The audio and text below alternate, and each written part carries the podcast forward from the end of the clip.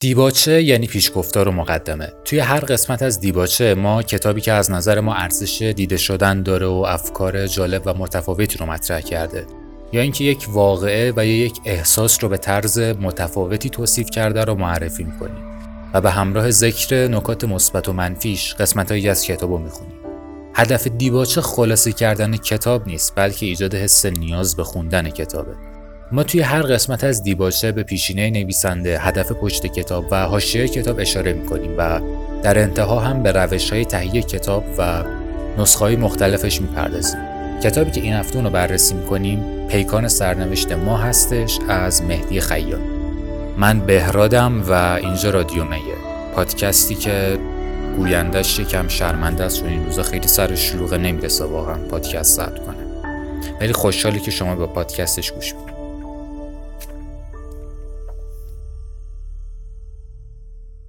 دیباچه قبلی که داشتیم کتاب نگاهی به شاه دکتر میلانی بود و خب چیزی که من دیدم استقبال از اون قسمتی کم زیاد بود، یعنی اینطوری بود که پسندیدن دوستان و حالا شما که دارین بهش گوش میدین و و اینطوری بود که توش به یه سری نکات اشاره کردیم که حالا زیاد توی روزمره‌مون بهش پرداخته نمیشد. واسه همین صلاح دیدم که توی این قسمت راجع به پیکان سرنوشت ما صحبت کنم، کتابی که خیلی وقت پیش خریدمش. چاپی که من دارم چاپ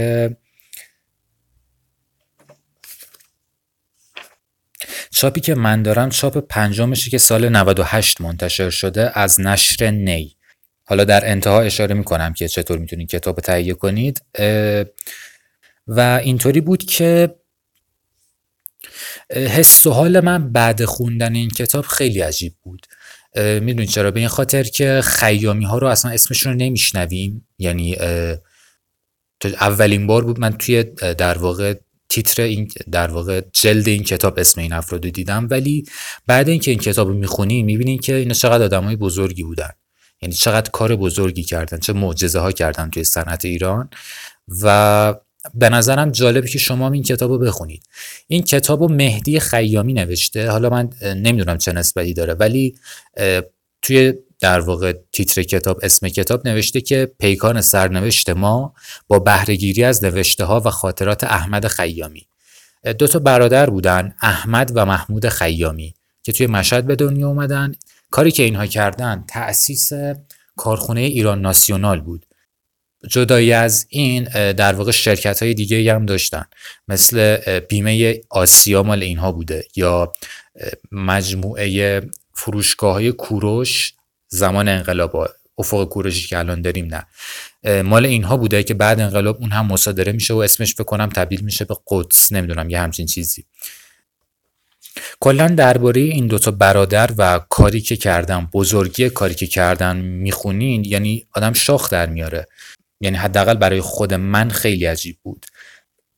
کتاب دویست و چهل و شش صفحه است که البته بیست صفحه آخرش، ده بیست صفحه آخرش فقط عکسه، یعنی به صورت آلبوموار یه سری عکس‌ها رو آورده، ولی اینطوری بود که حداقل متنش برای من خسته کننده نبود. ببینید کلیت حسی که من از این کتاب گرفتم شبیه این بود که یه فردی که دنیا دیده است، خیلی با تجربه است، داره در واقع خاطرات جوونیش و اینکه چی کار کرده، چه تجربیاتی داشته، چه شکستهایی خورده، اونا رو داره تعریف میکنه. کتاب یه ویژگی دیگه‌ای که داره اینه که خیلی دقیقه. احمد خیامی که در واقع خاطرات اون داره اینجا نقل میشه، مثلا میبینی که مثلا توی بیست سالگیش یه قراردادی رو با یکی بسته، مثلا اون یه بخشی از پولش رو داده، یه بخشش رو نداده، بعد بعدها چه اتفاقی افتاده، ریز به ریز این قضیه یادش بوده. و این برای من به شخص خیلی عجیبه، چون من حافظم اندازه ماهیه و واقعیتش من یادم نمیمونه که دیروز نهار چی خوردم. ولی یکی از خصلت‌های خوبی که این کتاب داشته، جانب امانت رو رعایت کرده، یعنی صداقت کتاب به نظر من خیلی در واقع توجه برانگیز، اینطوری بگم. و توی مقدمش نوشته که کتاب پیکان سرنوشت ما که بر اساس نوشته ها و خاطرات احمد خیامی از بنیانگذاران شرکت کارخانجات ایران ناسیونال و فروشگاه های زنجیری کوروش که بعد اسمش شد قدس، نوشته شده است از جهات بسیاری خواندنی و با ارزش است. از جمله نخست اینکه بسیاری از روایت‌های این کتاب به طور کلی در بردارنده دروس و آموزه‌های فراوانی برای علاقه‌مندان به کارآفرینی بومی است.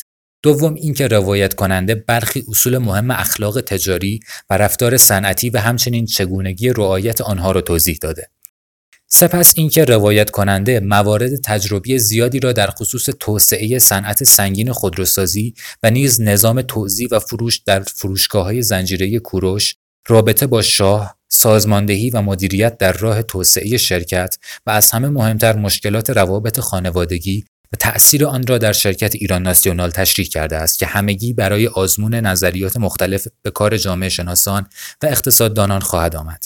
به علاوه از لابلای این روایت‌ها، سیاستگزاران اقتصادی بهتر می‌توانند مشکلات یک کارفرمای صنعتی را بفهمند، اما بیش از اینها ارزش معرفت شناسی و روش شناسی خاص نیز دارد. از آنجایی که هنوز در میان برخی نخبگان جامعه، به ویژه نخبگان اقتصادی، اهمیت ثبت و انتشار همگانی تجربه‌های مهم زندگی اقتصادی جدی تلقی نمی‌شود، انتشار هرچه بیشتر روایات صنعتگران غیر از اینکه نوگرایی روایت کننده را نشان می‌دهد، به توسعه این روند کمک خواهد کرد. یکی از دلایلی که نخبگان اقتصادی کمتر تمایلی به ثبت روایت زندگی و تجربیاتشان دارند، از این مسئله اخلاقی ناشی می‌شود که انتشار هر خاطره‌ای نوعی خودستایی و قهرمانسازی محسوب می‌شود. در این کتاب نیز احمد خیامی در بسیاری از موارد تأکید می‌کند که قصدش از روایت زندگیش خودستایی و قهرمانسازی نیست. این میزان تمایل به ثبت روایت زندگی در میان کارآفرینان عصر پهلوی بعد ترک ایران و جهان وطنی شدن اجباری بیشتر از سایرین هم بوده. به همین جهت نیز به تعداد انگشت شماری روایت صنعتگران برخورد می‌کنیم که فراوانی آن در مقایسه با نخبگان فرهنگی و سیاسی، اعم از روشنفکران و سیاستمداران و حتی علما و روحانیون نیز ناچیز است. احمد خیامی در حقیقت یکی از بنیانگذاران شرکت صنعتی ایران ناسیونال بود که خودرویی به نام پیکان تولید می‌کرد که در حافظه تاریخی ایرانیان به خوبی ثبت شده. احمد خیامی و برادرش محمود این کارخانه را تأسیس کردند. کارخانجات صنعتی ایران ناسیونال در سال هزار و سیصد و چهل و یک شمسی با سرمایه صد میلیون ریال با نام شرکت سهامی عام کارخانجات ایران ناسیونال تحت شماره هفت هزار و سیصد و پنجاه و دو به ثبت رسید و در تاریخ پانزدهم مهر ماه هزار و سیصد و چهل و چهار بهره برداری از آن آغاز شد.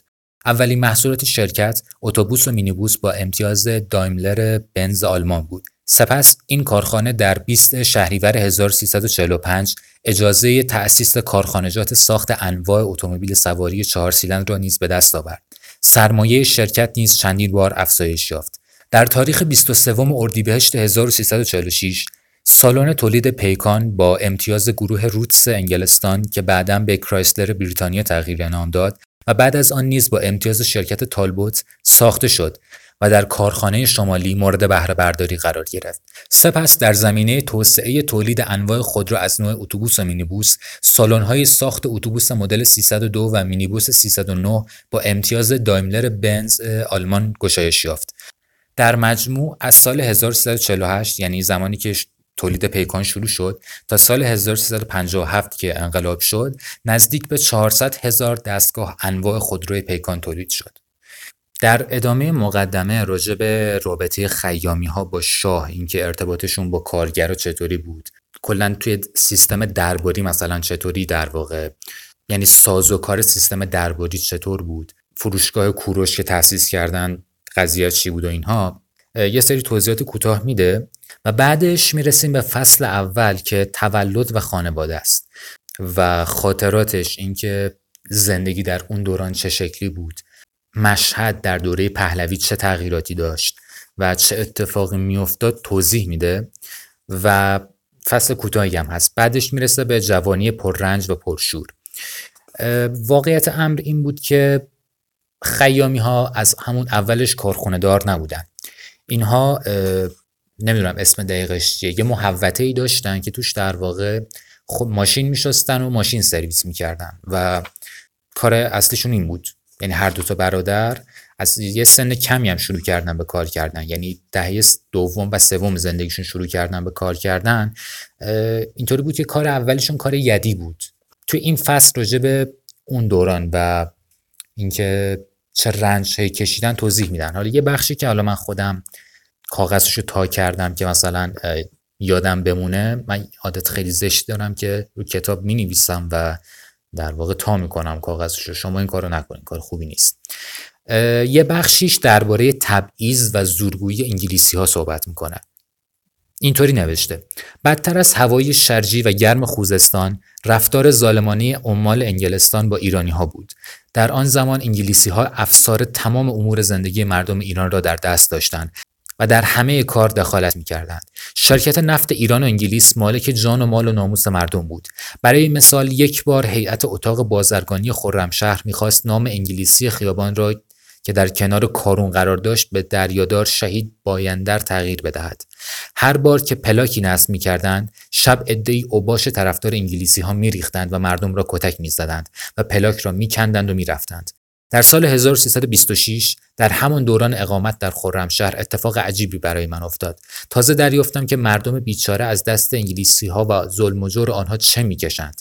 من همیشه مقدار زیادی پول نقد برای پس کرایه صدور کالاهایی که به انبار می‌رسید داشتم و پول را در داخل بالش زیر سرم مخفی می‌کردم. یک روز تلفنی مرا به دفتر آقای بهرانی که مالک پاساژ بود خواستند. با عجله از پله‌ها پایین رفتم و در بازگشت به اتاق از پله‌ها دیدم دو نفر به سرعت از اتاقم خارج شدند. وقتی به داخل اتاق بازگشتم دیدم تمام اتاق به هم ریخته و آستر کت و جیب‌های مرا پاره کردند، اما پول چندانی پیدا نکردند. وقتی از پله‌ها بالا می‌رفتم به چشم خودم دیدم که به سرعت به اتاق دیگری در همان طبقه رفتند.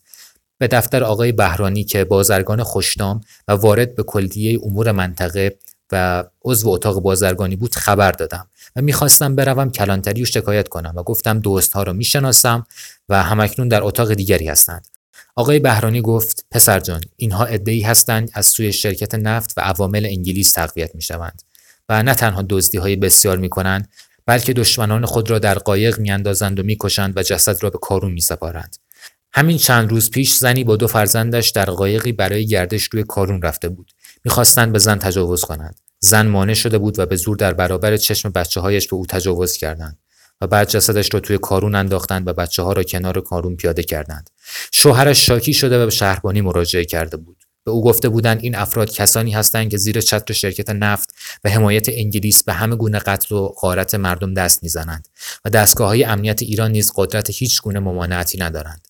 در آن زمان ارتباط برقرار کردن از ایران با کشورهای دیگر بسیار مشکل بود، طوری که سریع‌ترین وسیله برای ارتباط با آمریکا تلگراف بود که پیام ده روزه به طرف می‌رسید. این مدت برای شهرستان‌ها پانزده روز بود. ضمناً فقط با تلفن، آن هم فقط از تلفنخانه با تهران، پاریس، لندن، آن هم پس از چند روز معطلی ارتباطی پر از قطع و وصل برقرار کرد و مطالب مکالمه مفهوم نبود. نامه هم که رسیدن آن با خدا بود و خیلی طول می‌کشید. دیدین کلاً تجربیاتی که در واقع اینجا مطرح می‌کنه خیلی جالبه و به نظرم ما نیاز داریم که اینها رو در واقع بشنویم. حالا اینکه چرا میگم نیاز داریم بشنویم، الان توی دوره زندگی می‌کنیم که در واقع خیلی بسته داریم نگاه می‌کنیم. حالا نمی‌خوام بگم اینایی که الان هستن خوبن و نه، اینایی که الان هستن خیلی هم آشغالن، ولی اون زمان هم حتی قبول دارم از الان خیلی بهتر بود اگر میخواستیم نسبت به کیفیت زندگی بسنجیم اینها رو. ولی من حس میکنم که ما خیلی از بدیهای اون دوران رو نمیبینیم و این خیلی بده. کلا دوگیم بودن چیز خوبی نیست، سعی نکنیم دوگیم باشین. حالا این بخشش که حالا مثلا چرا به خوزستان ربط داشت، این حالا به خاطر یک کار تجاری و این حرفایی، مثلا اینکه کاری داشته در گمرک خوزستان و واسه همین رفته بوده در واقع اهواز، مثل اینکه دقیق خاطرم نیست ماجرای اون رو تعریف می‌کرده که بعدش برمیگرده به مشهد و در واقع معیشت‌های اون دوره صحبت می‌کنه. تا اینجای کار نویسنده درباره اینکه چه بیزنس‌هایی رو امتحان کرده و چه شکست‌هایی که خورده صحبت می‌کنه تا اینکه میرسه به نخستین شراکت دو برادر، جایی که در واقع کارشون رو شروع می‌کنن. همون اول کار، همون کار یدی که براتون تعریف کردم. در پاییز هزار و سیصد و بیست و هشت من و محمود هر کدام دویست تومان جمع کرده بودیم. یک روز نزدیک‌های غروب وقتی با هم پیاده برای خرید پارچه پالتویی می‌رفتیم، گفتم محمود جان این چهارصد تومان را بدهیم و دو بشکه روغن و یک بشکه گازوئیل بخریم. برای عوض کردن روغن و گازوئیل در کارواش مواد اولیه نداشتیم. یکی از کارگران باید به پمپ بنزینی در پانصد متری کارواش میرفت و به اندازه لازم گازوئیل میخرید.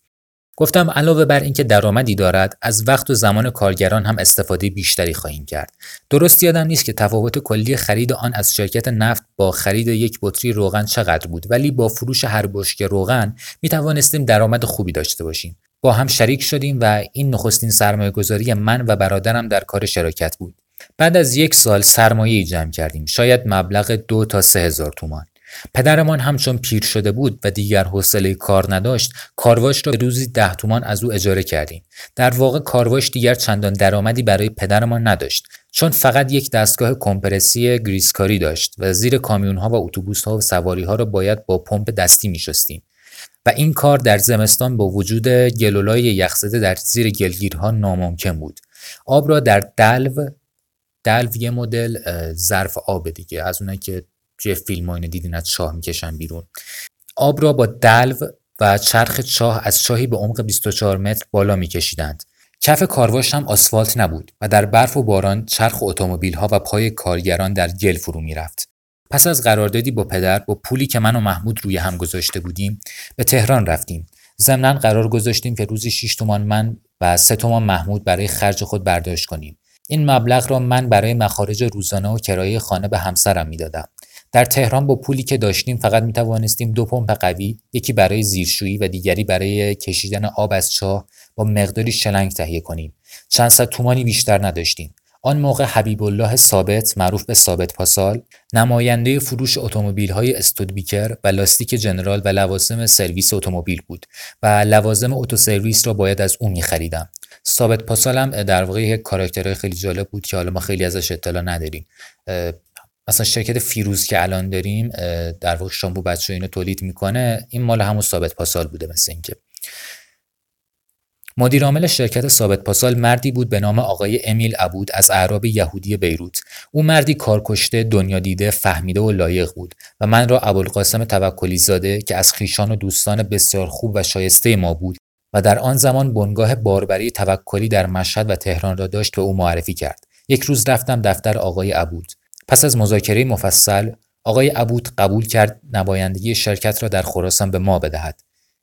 جک بزرگی برای بلند کردن اتومبیل که قیمت آن هفت هزار تومان بود و مقدار زیادی ابزار از او خریدم و تعدادی لاستیک جنرال امانی گرفتم و در مقابل ارزش اینها سفته‌هایی به مدت پنج تا ده ماه به او دادم. قرار شد پول لاستیک‌ها را پس از فروش برای او بفرستم.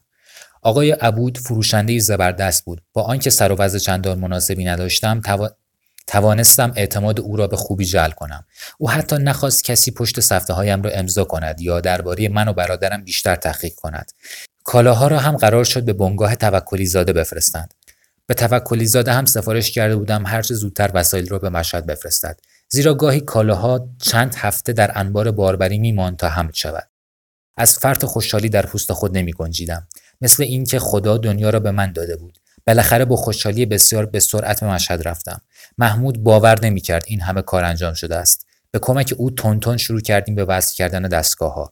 برق محل ما یک فاز بود و با اشکالات زیاد توانستیم کنتور برق را سه فاز کنیم و در ادامه هم در واقع اینکه چی کار کردن و نکردن با جزئیات خیلی زیادی میاد توضیح میده و حداقل باور کردنش برای من یکم سخته. میدونید چرا؟ چون حافظم گفتم مثل ماهیه. توی همین فصل یه بخشی داره، حالا جالبه که بدونین چون مسئله مصدق خیلی جنجالیه بین ما ایرانی‌ها، یه بخشی داره به عنوان دیدار با مصدق. در مهر هزار و سیصد و سی و یک من از طرف مردم مشهد مأمور دیدار با مصدق شدم. شرح این ملاقات از رادیو تهران با آب و تاب پخش شد. در آن دیدار من مصدق را مردی بسیار محتاط و محافظه‌کار دیدم که با نظرات و پیشنهادهای ما موافق نبود. باید بگویم این ملاقات باعث دلسردی و ناامیدی من از مصدق شد. بعد از مدتی هم انتخابات مجلس شورای ملی را در مشهد به علت نبود امکانات مالی متوقف کردند. انحلال مجلس شورای ملی و رفراندوم مصدق باعث شد کلوپ مصدق را تعطیل کنیم و به کارهای کارواش بیشتر رسیدگی کنیم. به تدریج ملک کارواش را که متعلق به پدر و عمویم بود خریدیم و در مدت چند ماه توانستیم مبلغی حدود شش هزار تومان پس‌انداز کنیم.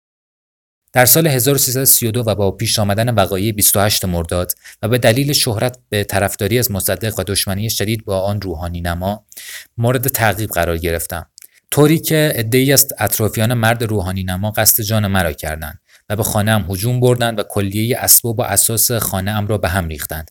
البته من خانه نبودم. در نهایت خبر رسید طرفداران آن روحانی نما قصد دارند به اتوسرویس ما حمله کنند. اینکه این روحانی نما کی بودنم قبل این در واقع توضیح میده ها.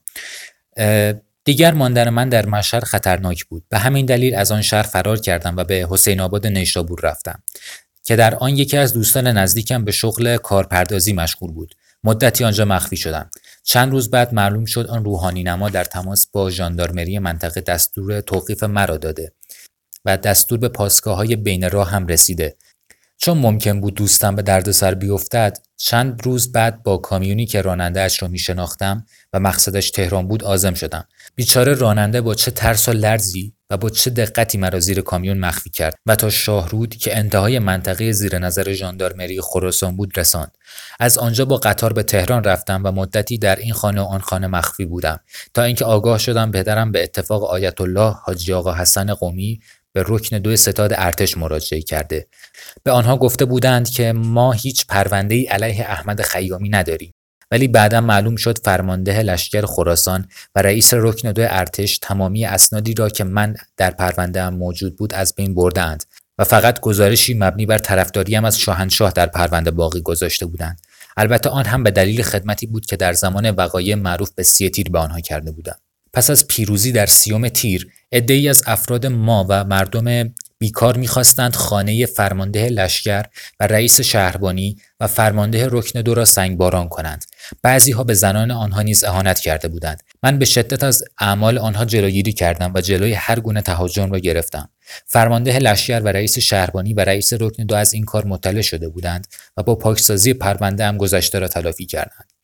و بعدش میرسه به اون اتفاق بزرگی که برای اینها میافته، نمایندگی مرسدس بنز مشهد، و این در واقع آغاز کار، در واقع اینطوری بگم، کار جدی تجاری این دوتا برادر بود. اینها میشن نماینده مرسدس بنز توی مشهد و توی این فصل در واقع توی این بخش این قضیه رو کامل توضیح میده که حالا من نمیخونم، توصیه میکنم شما خودتون بخونید بهتره. در ادامه میرسیم با فصلی با این عنوان، نخستین قدم ها برای صنعتی شدن ایران، و توش در واقع حالا وارد جزئیاتش نمیشم، مثل اینکه در دولت شریف امامی تصمیم میگیرن که یک سری تغییراتی رو در سیستم مالیاتی ایجاد کنن که خودروهایی که در داخل ایران مونتاژ میشن مالیاتی کمتری ازشون گرفته بشه و مثلا تعرفه بذارن رو خودروهایی که وارد میشه. و در این حین حالا یک سری بوروکراسی اداری اتفاق میفته، یک سری نامه‌نگاری ها، و تاش این میرسه که برادران خیامی ایران ناسیونال رو تأسیس میکنن و اولین محصولی هم که تولید میکنن یه اتوبوس بوده، یه اتوبوسی که تو ایران بهش میگن اتوبوسای ایران پیما، همون اتوبوس قدیمیایی که توی در واقع جلوشون آرم مرسدس بنز داشت. این اولین محصولی بود که اونا تولید کردن و توی این فصل در واقع شروع میکنه به اینکه چطور این خط تولید درست کردن، مثلا زمینو از کجا گرفتن، سرمایه‌شو از کجا جذب کردن، مجوزهاشو چطوری گرفتن، حالا توی یک برهه خیامی و بازداشت میشن، حالا به خاطر انقلاب سفید و این حرفا، همه اینا رو توضیح میده. و توی همین اوایل فصل یک بخشی میگه که ما نیروی کار نداشتیم، یعنی خب ساختن کابین و در واقع مونتاژ کردن و این حرفا، این یه سری دستگاه مخصوص داره مثل دستگاه چه می‌دونم تراش و این حرفا که اینا توی ایران اپراتور نداشتن و واسه همین اینا میان یه تعدادی رو بیست و پنج نفر کارگر رو برای کارآموزی میفرستم به اشتوتگارت توی آلمان. و توی یک بخشی با این عنوان کارگران لایق و مستعد ایرانی راجع به اینو توضیح میده. علاقه به کارآموزی و پیشرفت در کارگرانی که برای آموزش به آلمان فرستاده بودیم واقعا تعجب آور بود، نه تنها برای من بلکه برای تعلیم دهندگان خارجی. آن خارجی ها استعداد بی حساب کارگران ایرانی در آموزش و پیشرفت را می ستودند. من و محمود با کارکنان کارخانه نزدیکی و برادری خاصی داشتیم و گاهی در محل کارخانه در ناهارخوری یا محوطه جمع می شدیم و من برای کارگران سخنرانی می کردم. در یکی از آن سخنرانی ها گفتم هر محصولی که در کارخانه تولید می شود حاصل کار و تلاش شما کارگران است. ما هر چه داریم متعلق به شماست و اگر شما کارگران درست کار کنید کارخانه توسعه می یابد و درآمد بیشتری کسب می شود. که در نتیجه حقوق و مزایای خودتان هم بالا می رود. به راستی در آن زمان پس از شرکت نفت حقوق و مزایای کارگران ایران ناسیونال از سایر کارگران بیشتر بود. برای کارگران نمونه در ایران ناسیونال هر سال برنامه‌های گردش و تفریح تدارک می‌دیدیم.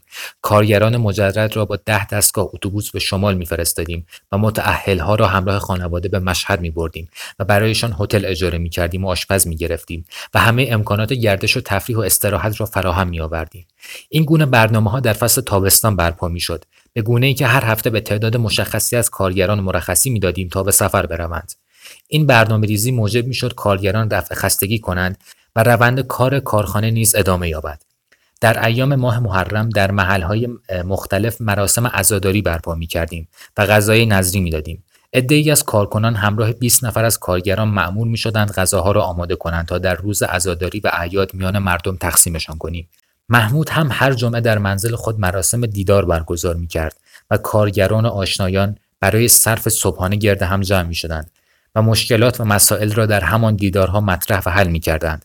گاهی نیز کارگران و خانواده‌های آنها را به کارخانه دعوت می‌کردیم و پس از نشان دادن قسمت‌های مختلف کارخانه و پذیرایی در سالن غذاخوری، همگی در سالن آمفی‌تئاتر جمع می‌شدند و برنامه‌های تفریحی و موسیقی زنده اجرا می‌شد. و در ادامه هم در واقع توضیحاتش ادامه میده و میگه که مثلا کارگرای ایرانی مثلا چه ویژگی داشتن توی اون موقع، چه پتانسیلی داشتن و اینکه اینا چه امکانات رفاهی برای اونا مطرح در واقع فراهم میکردن. میتونم بگم واقعا خوش به حالشون. مثلا منی که الان دارم صحبت میکنم توی ایران متوسط به حساب بیام، حالا متوسط رو به پایین بالاشو واقعا الان نمیدونم، یعنی اوضاع اقتصادی ایران خیلی داره بد میشه، نمیدونم بالاشم یا پایینشم، ولی اینطوری که یک کارگر در اون زمان بیشتر از منی که الان تو ایران دانشجوام رفاه داشته و شخصا برای من خیلی عجیبه. نمیدونم چی بگم. در بخش بعدی اسمش اینه بازدید شاه از ایران ناسیونال. اوایل شهریور هزار و سیصد و چهل و دو بود که شاه و فرح را برای افتتاح کارخانه اتوبوس سازی دعوت کردیم. عده زیادی از صاحبان صنایع آلمان که مدیر عامل کارخانه مرسدس بنز نیز یکی از آنها بود و بازرگانان برجسته و وزیران را هم دعوت کردیم. قرار بود شاه و ملکه در ساعت چهار بعد از ظهر تشریف فرما شوند. همیشه رسم بر این بود که شاه و فرح در مراسمی رسمی سر ساعت معین حضور می‌یافتند، ولی آن روز بیشتر از یک ساعت و نیم حضورشان عقب افتاد. این تأخیر چنان ما را دستپاچه کرد که حساب نداشت. فکر می‌کردیم آبروی ما بین تمام مقامات ایرانی و خارجی به کلی می‌رود. حتی کارگران و سرکارگران نیز روحیه خود را باخته بودند. خدا می‌داند که همگی چه حالی داشتیم. این یک ساعت و نیم به قدر سالها برای من نگرانی به وجود آورد، مخصوصاً آنکه آن روز شاه نهار در خانه فاطمه پهلوی و تیمسار سپهبد محمد خاتمی در نزدیکی‌های فرودگاه دوشانتپه مهمان بودند. بعداً معلوم شد که علت تأخیر سعایت عده‌ای از دشمنان ما در آن روزها بود که به عرض رسانده بودند این دو برادر از طرفداران جدی مصدق هستند و به علت فعالیت‌های فراوانشان علیه انقلاب سفید شهربانی مجبور شد آنها را قبل از رفراندوم زندانی کند و فعالیت آنها در قبل و بعد از بیست و هشتم مرداد در مشهد به اندازه‌ای بوده است که بعد از آن مورد تعقیب قرار گرفته بودند. محمد رضا شاه که به پیشرفت صنایع کشور علاقه زیاد داشت در جواب گفته بود که آن حرفها نادیده گرفته شود و برای اطمینان بیشتر از مشهد و شهربانی گزارش فوری درباره ما خواسته بودند. جواب مشهد بسیار خوب بود و شهربانی هم گزارش داده بود توقیف برادران خیامی به دلیل سوء تفاهم بوده و به آن دو برادر اطمینان کامل داریم. و بعدش در واقع ماشین شاه میاد.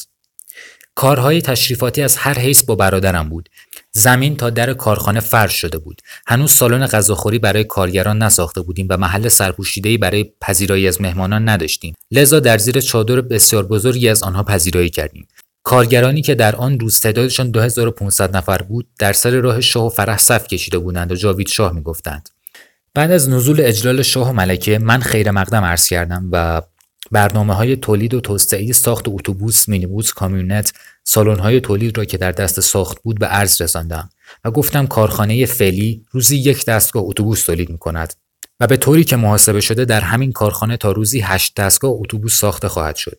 در گزارشم گفتم اکنون صد درصد اتاق و صندلی‌ها در کارخانه ساخته می‌شود و قسمت‌هایی از قبیل شیشه‌ها و روکش‌های صندلی و کف پرسی اتوبوس‌ها از کارخانه‌های داخلی خریداری می‌شود. تلاش ما بر این است که با برنامه‌ها و قراردادهایی که با کارخانجات مرسدس بنز منعقد کرده ایم هر سال به تولید قطعات بیشتری در ایران بپردازیم و با بنز به توافق رسیده ایم که به تدریج قسمتی از قطعات اتومبیل را در ایران بسازیم. ضمناً گفتم با کسانی که مایل به ورود در امور صنعتی هستند و می‌خواهند قطعات مورد نیاز ما را از قبیل رادیاتور، باتری، فنر صندلی‌سازی و غیره بسازند، مشغول مذاکره هستیم تا تمام محصولات آنها طبق برنامه با تولیدات ما برابری کنند. گفتم با در نظر گرفتن این مسئله، امکانات مالی مردم هر سال بیشتر می‌شود، مخارج سفر به زودی دو برابر می‌شود. تلاش می‌کنیم علاوه بر تأمین تمام نیازهای حمل و نقل کشور، به همان سرعتی که امکانات مسافرت مردم زیاد می‌شود، کار خود را توسعه دهیم.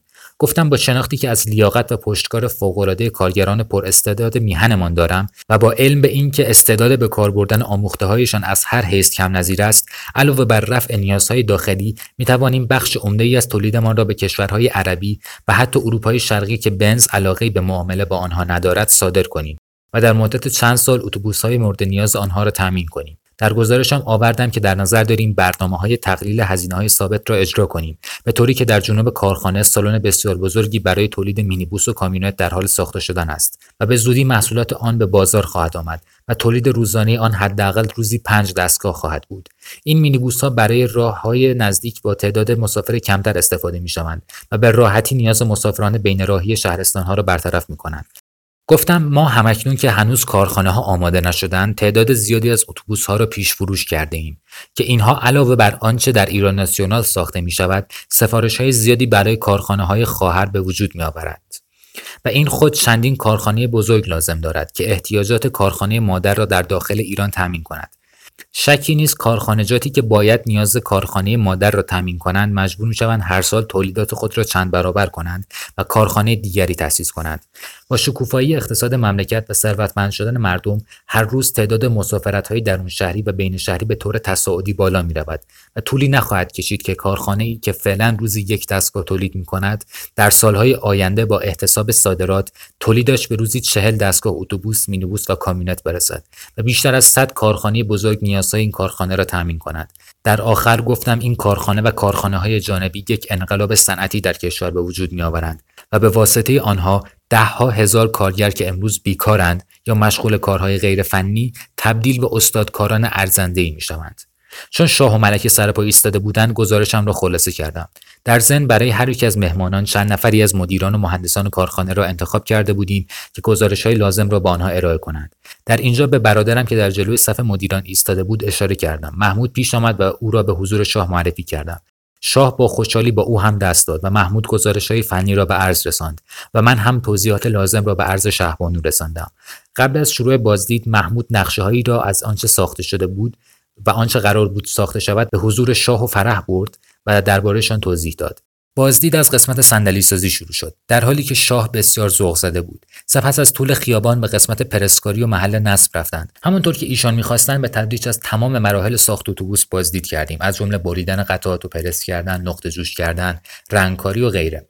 چون آماده شدن قطعات معطلی داشت، آنها را از قبل برای نصب آماده کرده بودیم. برای مثال صندلی‌ها همه حاضر بودند. چندین اتوبوس در داخل خط ساخت و مونتاژ قرار داشتند و آنها هم باید در خط کارهایشان به همت کارگران دیگر انجام می‌شد و نوبت به اتوبوس بعدی می‌رسید. شاه در حین بازدید از کارخانه که خیلی مورد توجهشان قرار گرفته بود گفتند این کارخانه هیچ تفاوتی با کارخانه‌هایی که من در خارج از کشور دیدم ندارد، به جز اینکه کارگران ما به کارهای خود بسیار مسلط هستند و با سرعت بیشتری کار می‌کنند. ایشان در ضمن گفتند من توجه کردم این کارگران منتهای دقت را دارند تا کارشان به ثمر برسد و انجام شود. در مدت بازدید دو اتوبوس که در خط ساخت بود بیرون آمد. بازدید از اولین واحد ساخت اتومبیل در ایران برای شاه بسیار جالب بود. موقعی که از یک طرف سالن به طرف دیگر می‌رفتیم گفتند کار شما موجب امیدواری است و در مدت کوتاهی کارخانه‌ای نسبتاً بزرگ تأسیس کرده اید. فراموش نکنید که شما در این کارخانه باید استادکارهای فلزکار زیادی تربیت کنید، چون ما برنامه وسیعی برای ایجاد کارخانه‌هایی که کار اصلی آنها فلزکاری خواهد بود داریم و خواهی نخواهی قسمتی از کارگران متخصص شما را جذب خواهند کرد و اینجا باید در حقیقت مانند هنرستان صنعتی باشد که کارگر متخصص تربیت کند. شما در این کار خست نشان ندهید و تا موقعی که کارگرانتان از شما راضی باشند مورد حمایت شخص من خواهید بود. اشاره کردم که اولین خودرویی که اینها ساختن و همون جایی که در واقع شاه رفته بود با ملکه اونجا داشتن نگاه می‌کردن خط تولیدشو، اتوبوس بود.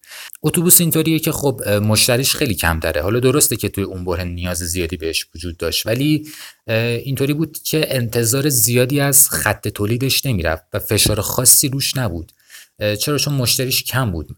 خب مثلا شما خودتون نگاه کنین تعداد اتوبوس هایی که فروش میره نسبتش با تعدادش میرم خودروی سواری که فروش میره، پیچیدگی هایی که در واقع ساختن خودروی سواری داره، این فشاری که روی خط تولید هست باور نکردنیه. و توی فصل بعدی که هست اسمش از ساخت اتومبیل های سواری میاد درباره این توضیح میده که در واقع چه موانعی وجود داشت و اینکه سختی این کار چی بود. شما این متن رو که میخونید میبینید که واقعا ساختن خط تولید خودروی سواری تو ایران غیر ممکن بود. غیر ممکن بود. یعنی ما نه طراحی داشتیم، نه تجهیزاتی داشتیم، ما هیچی نداشتیم. ما قطعات رو وارد میکردیم، ما زیر ساختش رو نداشتیم به معنای واقعی کلمه. و شما در واقع تو این فصل میاد میگه مثلا چه هزینه هایی داشته، چه چالش هایی رو داشته و کامل با جزئیات فراوان توضیح میده. اینها اولش میرن آلمان و اونجا دقیق خاطرم نیست توی کدوم شرکت، اونجا در واقع میگن که اینا میخوان خودروی سواری تولید کنن. اونجا مثل اینکه میخندن به برادران خیامی و به اونها توهین میکنن و میگن که شما لقمه بزرگتر از دهنتون دارین بر برمیدارین. و اینجا در واقع اون روایت اون جلسه اون که چرا عصبانی شدن رو نوشت.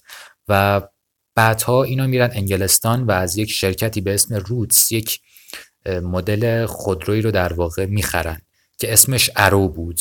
ارو توی انگلیسی یعنی پیکان. اینا هم اسم خودرو رو توی ایران میذارن پیکان.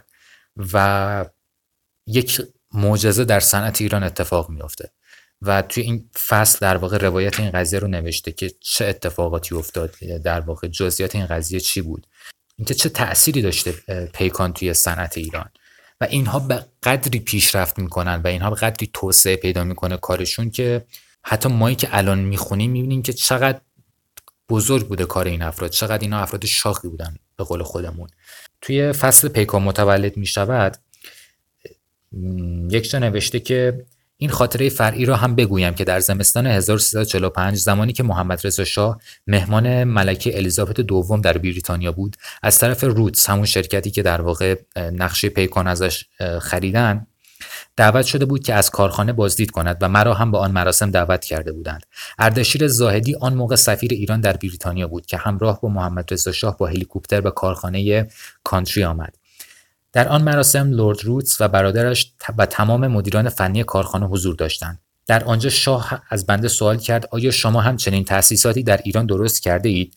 درباره اتاق هیلمن هانتر که در کارخانه رودس ساخته شده بود به عرض رساندم آنچه ما خواهیم ساخت به مراتب مدرن‌تر و بهتر از محصولات این کارخانه خواهد بود، زیرا تمام ماشینالات و ابزارهای ساخت این کارخانه قدیمی‌اند، در حالی که تمام ماشینالات ایران ناسیونال مدرن‌اند و همچنین سالن‌ها و خطوط تولید ما برای آینده ساخته شدند. ایشان گفتند انشالله برای روز افتتاح مجددا خواهیم آمد و سپس ادامه دادند در روز افتتاح یک بار دیگر مدیران درجه اول رودس و مرسدس بنز و مدیر عامل بیشتر کارخانجاتی که از آنها ماشینالات خریده اید و جمع کثیری از رجال کشوری و لشکری و هیئت وزرا و اعضای دو مجلس و صاحبان صنایع را دعوت کنید.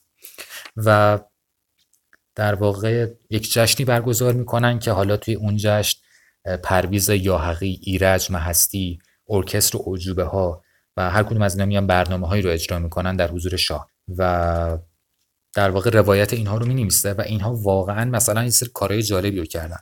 حالا یه سوال از شما بپرسم، فکر میکنین اون موقع مثلا قیمت پیکان چند بود؟ مثلا چطور بود قیمتش؟ پیکان اون موقع یه ماشینی بود که حداقل تونست رقابت بکنه با که خودروهای مثلا خودروسازای بزرگ مثل مرسدس بنز آلمان. رقمش اینطوری بود، خودروی پیکان اون مدل بیسش پانزده هزار تومان بود، پیکان مدل جوانان هفده هزار و پانصد تومان بود. کاری که من کردم اومدم با در واقع این تبدیلگر تورم که تو سایت بانک مرکزی بود این قضیه رو تغییر دادم. این رقم برای سال نود و هشت میشه حدود سی و هشت میلیون تومان. یعنی فکرشو بکنین به سی و هشت میلیون تومان یه خودرو با امکانات روز دنیا مثلا دستتون بوده، مثلا تو سال نود و هشت. حتی الان که خب حالا و داریم توی ابر تورم زندگی میکنیم، حالا برای الان نمیتونم بگم، ولی از نظر حیث قیمت و اینها اصلا خیلی چیز عجیب غریبی بوده و نمیدونم چقدر باید تاکید بکنم ساختن پیکان در ایران واقعا یک معجزه بوده و این کتابی که میخونید میبینید که اینا چقدر کار بزرگی کردن تو ایران. یا مثلا یک جایش آورده که تیترش اینه پیکان پول پخش میکند، اینا پیکان فروختن و مردم هستن که یک بخشی از پول مونده رو دستشون که در واقع فکر میکردن از هزینه است ولی هزینهشون نبوده، میان پول برمیگردونن به ملت. باورتون میشه مثلا تو ایران ما یه شرکتی داشتیم که به مل... مردم پول پس داده. خب ما یه... تو ایران یه همچین چیزی رو داشتیم. برای من به شخص باور نکردنیه. یه چیز خیلی جالبی که حداقل من خودم نمیدونستم قبل این، یه آهنگ تولد داریم ما، تولد تولد تولدت مبارک. این تولد تولد پیکان بوده، یعنی کاری که انجام میدن. حالا بذارین بخششو بخونم براتون. سالروز تولد پیکان نزدیک میشد، بنابر پیشنهاد فرهاد هرمزی قرار شد در اولین سالگرد تولد پیکان جشن بزرگی با شرکت کارکنان ایران ناسیونال و خانواده‌هایشان در هتل ونک برگزار کنیم. هرمزی میخواست آهنگی به همین مناسبت ساخته شود. محمود پیشنهاد کرد که آهنگی صد درصد ملی جایگزین آهنگ مشهور هپی برثدی تو یو ساخته بشود که آهنگی انگلیسی بود و تا آن زمان در اغلب جشن‌های تولد نواخته می‌شد و همه با هم می‌خواندند و این شایسته ایرانیان نبود، مخصوصاً همونطور که در کتاب‌های تاریخ ایران نوشته ایرانیان قبل از حمله عرب برای فرزندان خود جشن تولد می‌گرفتند. هرمزی رئیس سازمان تبلیغاتی فاکوپا قرارداد ساختن چنین آهنگی را با انوشیروان روحانی بست و او که یکی از بهترین آهنگسازان کشور بود آهنگ تولدت مبارک را ساخت. محمود با بردن نام پیکان در تصنیف مخالف بود و می گفت این آهنگ باید کاملا مردمی باشد و نام پیکان برده نشود. همین کافیست که مردم ایران این آهنگ را در روز تولد پیکان از رادیو تلویزیون به همین مناسبت بشنوند.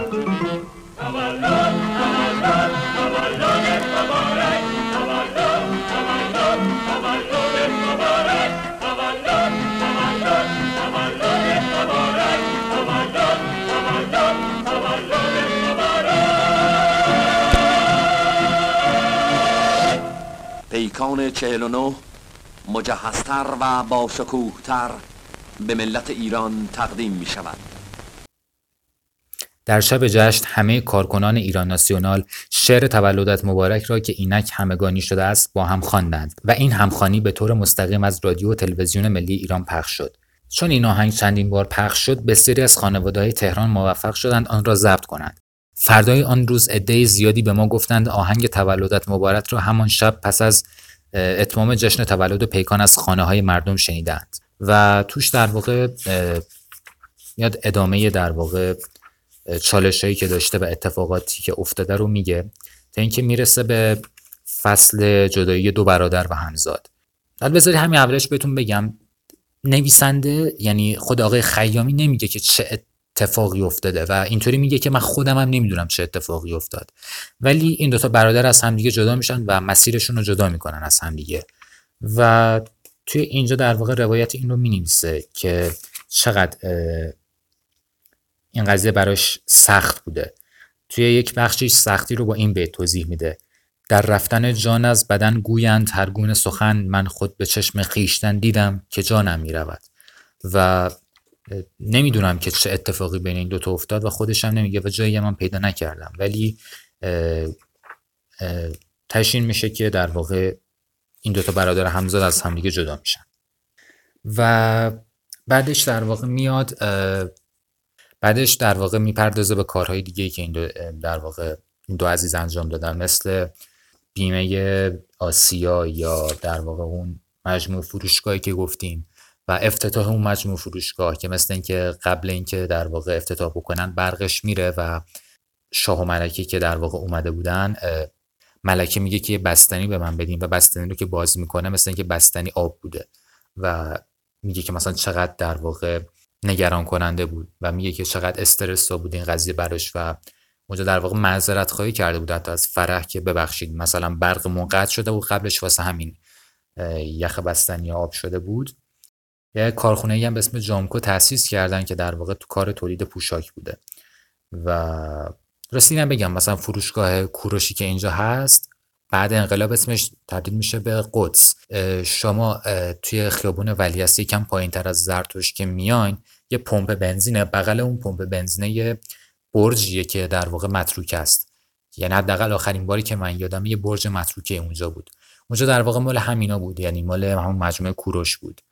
و باز میگم این افق کوروشی که الان داریم، شرکت اوکالا، هیچ ربطی به این کوروشی که خیامیا ساختن نداره. و بعد انقلاب این دوتا برادر از ایران میرن، یعنی اموالشون مصادره میشه و اینا میرن کانادا. حالا خود آقای خیامی توی این کتاب نگفته، ولی بعدا گفته که توی سرمایه‌ای که در واقع خارج از ایران به دست میاره بیشتر از سرمایه‌ای بوده که توی ایران اومده دستش. آقای خیامی توی کانادا در واقع نماینده مرسدس بنز بوده، اگه نمیدونستین، و اونجا هم خیلی در واقع ثروت هنگفتی رو به دست میاره، ولی همیشه فکر ایران بوده.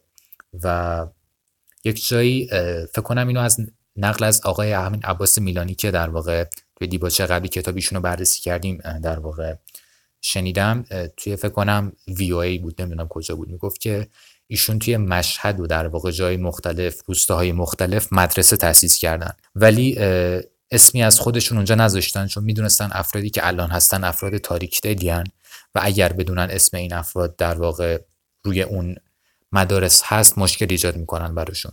یا یکی از دیباچه‌هایی که ما بررسی کردیم مشروطه ایرانی بود و گفتم که نویسنده مشروطه ایرانی آقای آجودانی در واقع مدیر کتابخانه مطالعات ایرانی توی لندنه. اون کتابخونه زمینش، ساختمونش، همه چیش با سرمایه آقای خیامی ساخته شده، اگه نمیدونستین. و این دوتا افراد کسایی بودن که به نظرم باید توی تاریخ به این افراد پرداخته بشه، چون نمیدونم حرفی که میزنم چقدر احمقانه به نظر میاد، ولی ما نیاز داریم که یک سری قهرمان ها رو بشناسیم. ما به قهرمان نیاز داریم توی جامعه و این دوتا برادر الگوهای خیلی خوبی هن. آقای خیامی، احمد خیامی، در سال هزار و نهصد و نود و نه مثل این که فوت میکنن، دقیق نمیدونم تاریخشو، و آقای محمود خیامی هم یکی دو سال گذشته فوت میکنن که در واقع خبرشو توی بی بی سی و جای مختلف گذاشتن.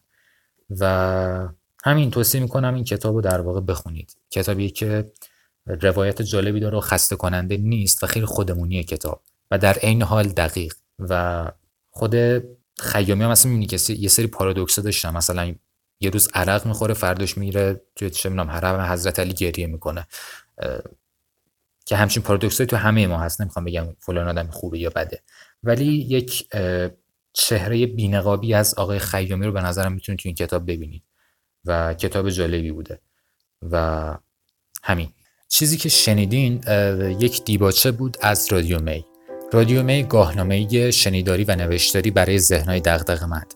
شما میتونید پادکست ما رو از طریق انکر، تلگرام، اسپاتیفای، کست باکس، اپل پادکست، گوگل پادکست و هر رسانه صوتی دیگه دنبال کنید با کلید واژه رادیو می به صورت انگلیسی. رادیو که خب بلدید چطور نوشته میشه، می هم به صورت ام ای وای. همچنین میتونید نسخه نوشتاری این پادکست رو توی انتشارات ویرگولمون بخونید و نظر بدین و همونجا در واقع من لینک خرید نسخه‌های مختلف این کتابو گذاشتم. توییتر و تلگرام ما هم از طریق همون انتشارات قابل دسترسیه، یا اینکه میتونید همون رادیو می رو به صورت لاتین توی توییتر و تلگرام سرچ کنید. اگه هم مایل با همکاری با من تو ساختن پادکست هستید از شما استقبال می‌کنم. ممنونم که گوش دادید.